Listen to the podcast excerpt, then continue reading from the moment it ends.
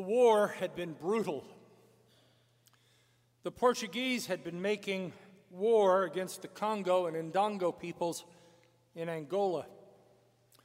Prisoners were taken and marched anywhere from 100 to 200 miles to the port of Luanda, where they were loaded onto the ship, the San Juan Bautista.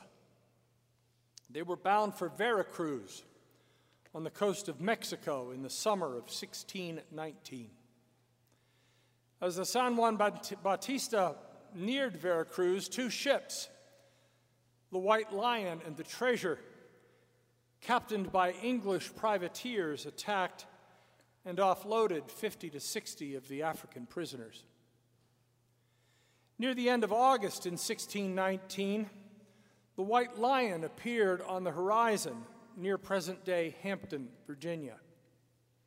She sailed into port, where John Rolfe, a prominent Virginia plantation owner and merchant, and the former husband of Pocahontas, traded food supplies for 20 Negroes. The rest of the Angolan prisoners were acquired by other plantation owners, including Governor Sir George Yeardley.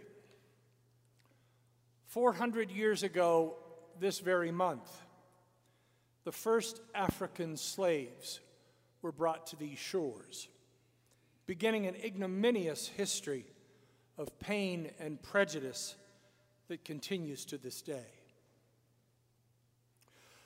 Long before those first African slaves were brought to the Americas, and long before the plantation owners paid to receive them, when the first explorers came to this continent, they were met by people and civilizations that had been here for centuries. The indigenous peoples of the Americas had summarily been evicted from their homelands, hunted down like animals, and they have been portrayed as villains and worse in American folklore. Forced to live in the squalid conditions of places we refer to as reservations, these noble people were robbed of their dignity and their self value. 99 years ago, women earned the right to vote, or so we're told. A slight correction to that in traditional history lesson is in order. 99 years ago, white women earned the right to vote. The descendants of those first African slaves, male and female, while set free from slavery by President Abraham Lincoln on January 1, 1863, did not earn the universal right to vote until 1965, when President Lyndon Johnson signed the Voting Rights Act into law. It was designed to guarantee the rights of the 14th and 15th Amendment of the Constitution to all Americans, especially those of racial minorities in the South. Now, the question that begs to be asked is why were those situations allowed to be?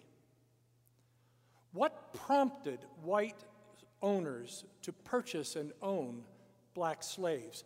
Why were Native Americans labeled savages and sent to internment camps? Why were women denied the right to vote? Why did it take nearly 350 years before the descendants of African slaves were afforded the fullness of citizenship in this country? The answer is disturbing. The answer is that African slaves and Native Americans and women and the descendants of African slaves were considered less than human. At the Constitutional Convention of 1787, the question addressed was how would slaves be counted in the census to determine congressional representation for a state? The compromise was that three out of five slaves would be counted, effectively saying that a slave was three fifths of a human. Women were denied the right to vote for years because, among other reasons, they were considered intellectually and emotionally incapable of meeting the responsibilities connected to casting a vote. Jim Crow laws were state and local laws that enforced racial segregation in the South. Poll taxes, a specified amount of money to be paid at the time of voting, effectively silenced poor black Americans prior to the Voting Act of 1965. That's history. That's our history. Now let's do a little theology. The problem, just as great and maybe even greater than the historical problem, is the theological moral problem of seeing others as being created in less than the image of God. The author or authors of the first story of creation tell the story so that the culmination of God's creative work was the creation of humankind. Everything else is created light, sun, moon, stars, oceans, dry land, flying creatures, swimming creatures, walking around creatures. And then, capping it all off, in the triumphant moment, God creates us. Now, I've read my Bible, and I even went back and read it in Hebrew to double check. But nowhere, nowhere does it say God created white folk in his image. It's not there. I'll wager a week's salary on it. We think of the creation of humans as the creation of white humans because that's what we were taught by white theologians. It's the ultimate white privilege. Archie Bunker, that great theologian of the last century, was arguing with his neighbor Henry Jefferson about astronauts and God. The subject of race came up as it was bound to. After a long argument, an exasperated and beaten down Archie finally says to Henry, I was created in the image of God, and you'll notice I ain't black.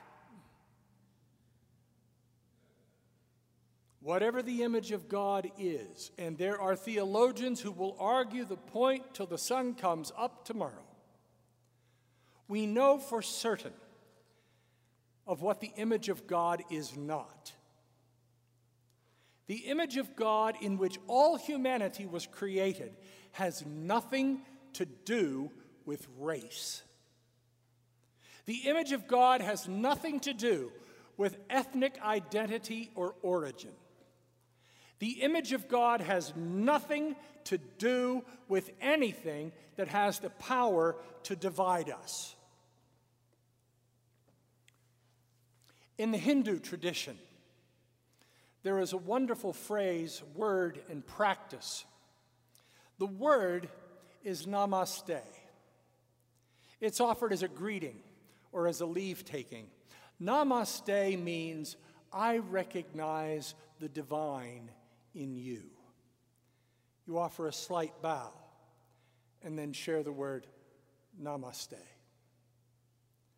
Now, I'm not necessarily encouraging the adoption of this practice, but I am suggesting that we adopt the understanding. In fact, turn to your neighbor and say to your neighbor, I see the image of God in you. Go on, do it.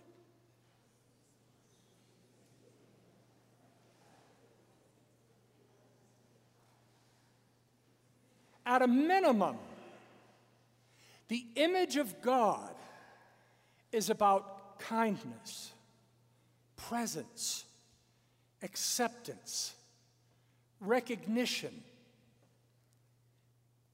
and grace. There's a wonderful story told in the book of Exodus of Moses asking God for a glimpse of God. God accommodates Moses by putting Moses in the cleft of the rock. That's where that hymn comes from, friends. And covering Moses with the divine hand. And then withdrawing that hand at the very last moment so that Moses can see God's back, according to the New Revised Translation. Frankly, I like the older translation that says Moses saw God's hinder parts. Moses did not have a face to face encounter with God. We shouldn't expect one either. But we can catch a glimpse of God when we look into the face of our neighbor. And our neighbor should be able to catch a glimpse of God when they look back into our faces.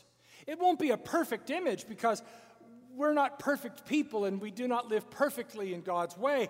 Still, when we begin to see a glimpse of God in each other, the image of God in which we were all created way back in the beginning, we will begin to see ancient wounds healed, ancient divisions mended, ancient destructive behaviors ameliorated. The point of the creation story in Genesis is that we were all created in the same image of God. There's no distinction. It does not matter, matter how much melanin is in our skin. It does not matter where we come from. It does not matter how long our family has been a part of any particular country. The great equalizer is that we were all created in the image of God. It is when we choose to not recognize that truth and live in that truth that we unleash the evil that has marked our history. But when we embrace that truth, when we see all people, indigenous, immigrant, those brought against their will, those rejected by others, those born here, when we see all people as created in the image of God, then we will catch a glimpse of God and we will make a heaven of this earth for now and evermore. Amen.